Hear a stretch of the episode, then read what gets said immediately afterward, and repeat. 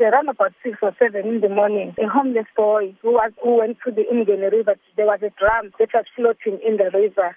And then he went there with the intention to get the drum so that he could take it to those people for the metal. And then when he was closer to the drum, he could notice that if there was still smoke in the drum, then noticed there was a human being in the drum. Then he alerted the members of the community who then contacted the police and that's when the, the body of this unknown male was, was recovered. In what condition was the body found in? The body was beyond recognition, but it could be recognized that it was a male, but it was bent beyond recognition. Is it known how long the body had been laying there for? According to the investigation, that the initial investigation, it's possible that it's something that happened overnight. Like as I'm saying, when the, the informer went to the approach the river, he could notice that uh, there was still smoke in the drum, which means that the person was still burning, which was a recent incident.